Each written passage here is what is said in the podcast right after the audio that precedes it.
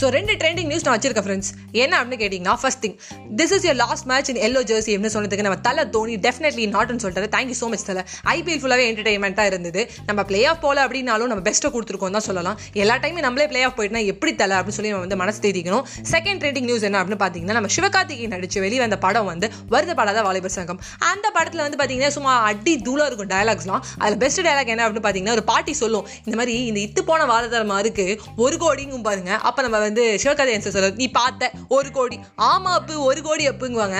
நான் ஏன் இந்த ஒரு கோடி இப்படி சொல்லிட்டே இருக்கேன்னா இன்னைக்கு ஒரு மாஸ்கோட விலை ஒரு லட்சம். அந்த பாட்டி நாலு வாழை மரத்துக்கு ஒரு கோடி சொன்ன மாதிரி ஒரு மாஸ்கோட விலை ஒரு லட்சம் சொல்லி ஃபாரின் கண்ட்ரிஸ் வந்து பயங்கரமாக மாஸ்கில் வியாபாரம் பண்ணிட்டு இருக்காங்க. So be a lot friends mask எவ்வளோ தூரத்துக்கு கரெக்டாக ப்ராப்பராக யூஸ் பண்ண முடியுமோ யூஸ் பண்ணுங்க.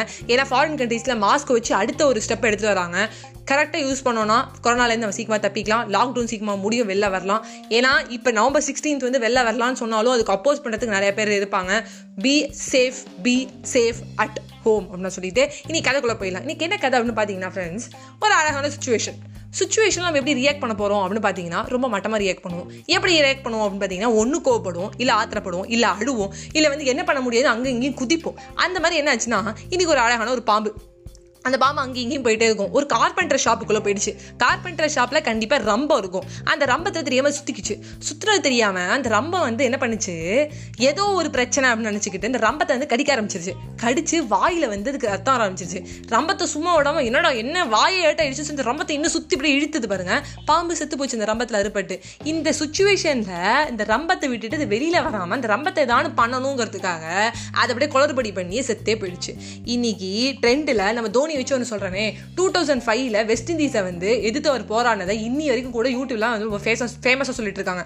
என்னன்னு பார்த்தீங்கன்னா வெஸ்ட் இண்டீஸில் ஒருத்தர் வந்து பவுல் பவுலிங் பண்ணுறாரு அப்போ என்ன ஆச்சு நம்ம போலாண்டுங்கிற ஒருத்தர் தான் வந்து கீப்பிங் பண்ணுறாரு அவர் வந்து என்ன பண்ணுறாரு பால் வந்து அடிக்கலான்னு போகும்போது அவரால் அடிக்க முடியல ஸ்டெம்பில் ஸோ தோனி என்ன பண்ணுறாரு அப்போ ஒரு ரன் எடுத்துட்டு வராரு இன்னொரு அந்த பால் எடுத்து போடும்போது அவரால் அடிக்க முடியல ஆத்தரில் கத்தர வைக்கிறது.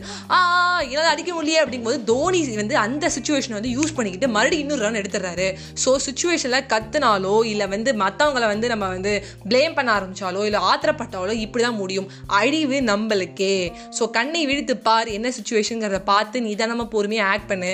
வெளியில் ஈஸியாக வந்துட்டே இருக்கலாம் அப்படின்னு சொல்லி உங்கள்கிட்ட வெளியே பண்ணிக்கிறேன் ஃப்ரெண்ட்ஸ் பை பை ஃப்ரெண்ட்ஸ்